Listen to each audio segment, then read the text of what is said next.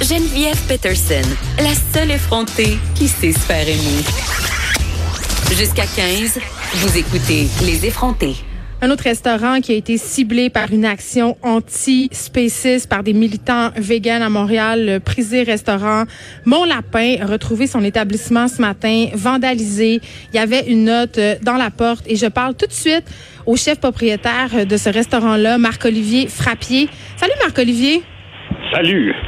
Écoute, là aussi, il y a comme une vague d'événements en ce moment qui frappent différents établissements de Montréal. Là, je parlais tantôt de Joe Beef. Le Manitoba aussi a été frappé plus tôt cette semaine. J'en ai parlé à l'émission.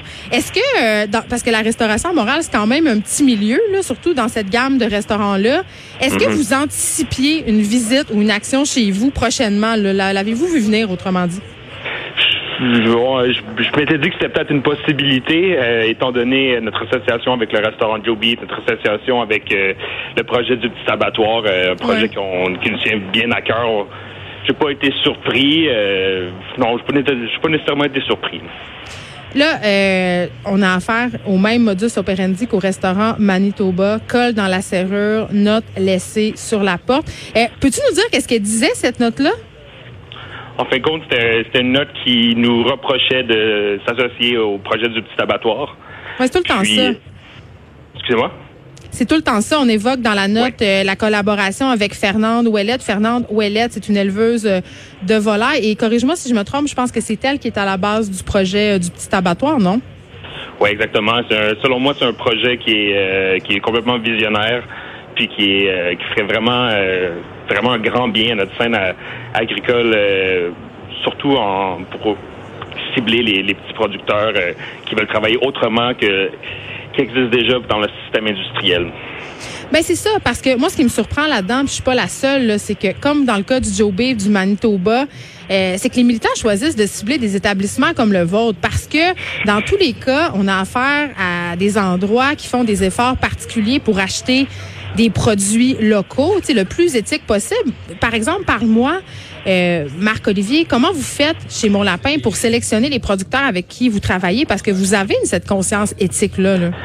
Ben vraiment, puis euh, autant que nous, on est super ouverts euh, au dialogue, puis euh, on n'est vraiment pas contre les, les véganes, on en sert euh, quotidiennement, puis c'est vraiment en fait compte euh, quelque chose qui nous challenge à cuisiner vegan. Euh, je trouve qu'on n'a pas le choix de devenir, ben devenir un peu plus créatif. Puis, on a une loi qui est très simple au resto pour les producteurs de viande. Premièrement, on en achète très peu, ce qui est quand même assez rigolo. Puis, c'est il faut qu'on connaisse les personnes qui les font. On a le, on a le numéro de cellulaire, le numéro de téléphone de chaque producteur on connaît les familles, puis c'est des, on travaille avec des personnes qui font de la production à grandeur humaine. Euh, pas des grandes industries, euh, des justement genre le plus, le plus petit des circuits courts le plus possible.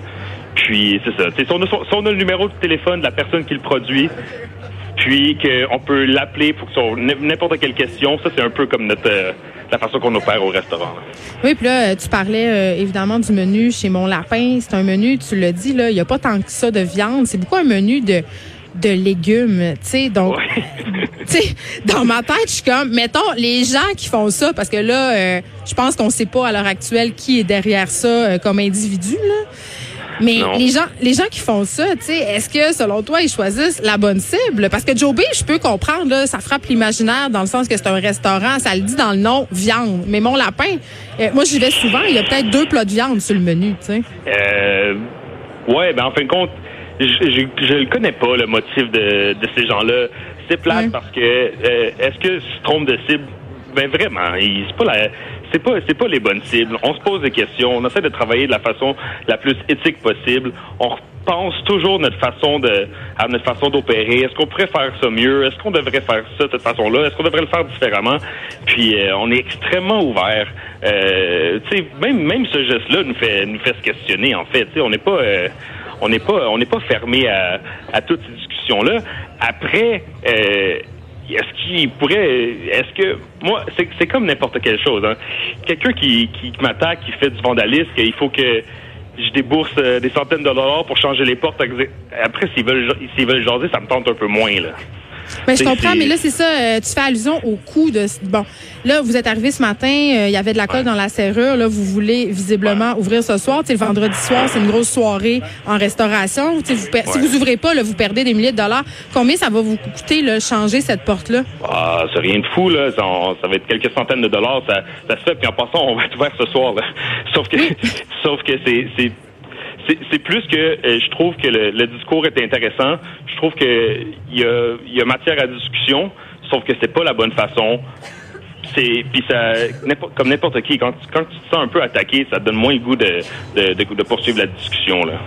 Mais oui, Marc-Olivier Frappier, parce que si ces gens-là étaient venus cogner à votre porte de façon civilisée, j'allais dire, étaient entrés pour dire, ben nous, euh, on aimerait proposer euh, des solutions, on est challengé par le fait que vous serviez de la viande, fort mhm. possiblement que vous les auriez accueillis. Ben euh, absolument. Puis tu sais, c'est pas nouveau, c'est pas nouveau ce, questionnement-là. Dans le sens, ça va faire, ça fait 15 ans que je suis en restauration, ça fait 15 mm. ans qu'une fois par semaine, minimum, euh, il y a quelqu'un qui est au restaurant qui est vegan, un ami d'un ami qui est végétalien, quelqu'un qui mange pas de viande mais qui mange du poisson. Puis cette conversation-là, ça fait 15 ans que n'importe qui qui travaille en restauration ou avec la nourriture, là, euh, à chaque semaine. C'est pas... Euh, la discussion est ouverte. La discussion, moi, elle, me challenge, puis je, je l'adore. Ce qui, ce qui a sûrement amené un peu à travailler de la façon qu'on travaille en ce moment avec euh, des petits producteurs, des personnes avec qui on a des relations, des personnes avec qui qu'on est d'accord de la façon qu'ils travaillent, énormément de, de fruits de mer. sais. Après, euh, les fruits de mer, c'est considéré comme une des euh, choses les plus, comme ils disent en anglais, sustainable, éco-responsable à pouvoir servir parce que c'est extrêmement renouvelable. Puis, puis c'est ça. Mais après, si le discours c'est est-ce que on doit tuer pour manger? Est-ce qu'une moule, ça compte? Est-ce qu'on devrait pas manger du miel? Après, c'est ça la discussion qui les gens sont de moins en moins d'accord. Mettons une moule, on va se calmer. Là. Je pense que c'est une, une, unité assez unicellulaire. Il y a des gens qui considèrent qu'une moule, euh, ça, ça devrait vivre et qu'on devrait pas les achaler. Puis après, euh, moi, je pense pas comme ça, mais c'est la réalité.